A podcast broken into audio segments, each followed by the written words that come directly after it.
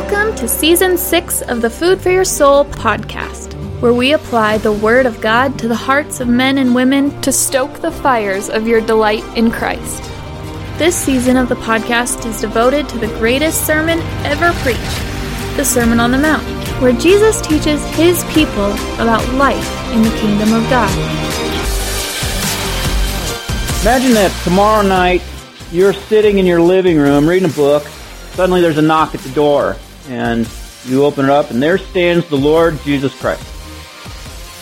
And you fall at his feet in worship, and you uh, invite him in, and you start to think of a whole bunch of questions that you want to ask him. And before you can ask even the first one, you notice a very concerned look on his face, almost almost a distressed look on his face, and it scares you you, you ask him, what's wrong? And Jesus looks straight into your eyes and he grabs both of your shoulders and, and says, I've got to warn you.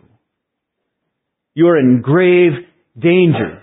A matter of eternal life and death. And I came here to warn you. I've got to warn you. Listen carefully to what I'm going to tell you. You think that would get your attention? If that happens? You think you would take his warning seriously? During Jesus' ministry on earth, he gave warnings like that. Very strong, urgent warnings. And honestly, sometimes I wonder how seriously we take those warnings. He gave us warnings about persecution.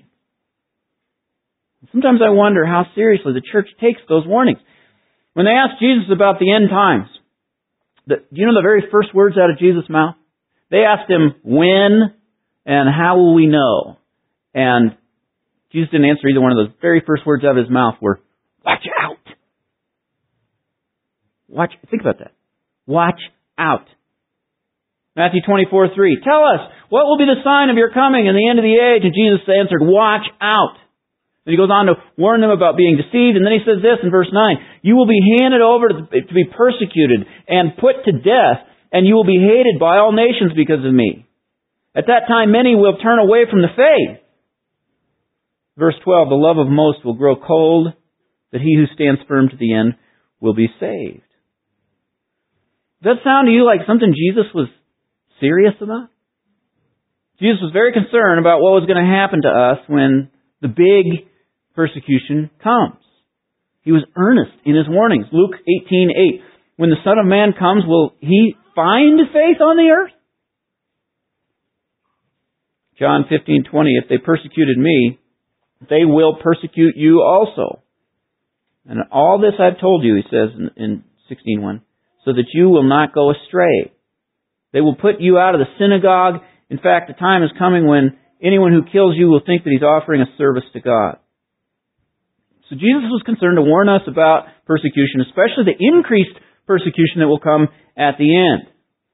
In fact, isn't that what the book of Revelation is about? In large measure, at the beginning of the book of Revelation, he addresses the various churches, and to each one of them, he gives a promise of heaven to the overcomers. That's one thing that he says the same to all seven churches.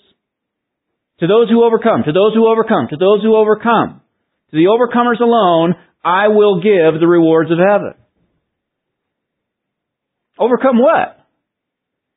Well, it's not too hard to figure out. You got those who overcome get heaven at the beginning of the book. And then all the rest of the book is this description of these, of the wrath of God on unbelievers and persecution on believers. And then at the very end of the book, he describes the, God's final victory and the glories of heaven in chapter 21. And verse 7 he says this, He who overcomes will inherit all this. So it's, it's not that hard to figure out. He starts by saying you need to overcome. Then he gives all these warnings about persecution. And then at the end he says the overcomers inherit everything. A whole book at the end of the Bible designed to warn us about the coming persecution. And the persecution gets worse as we get closer to the second coming. That's why the ministry of the church in fellowship it becomes more and more important the closer we get to the second coming. Hebrews 10:25 Let us not give up meeting together as some are in the habit of doing, but let us encourage one another and all the more as you see the day approaching as we approach closer and closer to the second coming, persecution increases, pressure increases, and those with shallow in the have shallow soil in their heart and, and will give up and die out, and the love of most will grow cold, and more and more will turn away from the faith, and the mutual encouragement of the church that ministry will become more and more critical because only the overcomers, only the ones who stand firm to the end will be saved. But if the roots in your heart don't go deep enough, you won't make it. In Matthew 13:20, Jesus told a parable of the soils, and he said, "The one who received the seed that fell on rocky places is the man who hears the word and at once receives it with joy, but since he has no root, he lasts only a short time. When trouble or persecution comes because of the word, he quickly falls away." Jesus gave us warnings like that for a reason. He wants us to prepare ourselves for the coming persecution. We need to get ready. You get the distinct impression from reading this urgency of these warnings that if you're not already prepared ahead of time, then when the persecution comes, it'll be too late. You won't be among those who stand firm to the end. You, if you wait until real suffering comes, it'll be too late to start preparing, uh, and you won't be able to persevere. So you say, well, how do I prepare? What do you do to make yourself ready to suffer? Well, Jesus gave some great insight into that question in the final beatitude.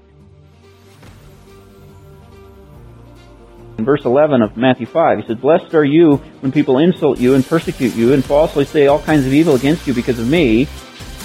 Rejoice and be glad, because great is your reward in heaven, for in the same way they persecuted the prophets who were before you. Thank you for listening. We pray that in this series your life will be transformed by the soaring ethics, deep insights, and glorious promises of the Sermon on the Mount. We are crowd-funded ministry, so if you would like this podcast to continue, please consider supporting us with a tax-deductible gift. Just go to treasuringgod.com and click on Give. Until next time, rejoice in the Lord always and set your mind on things above where Christ is seated at the right hand of God.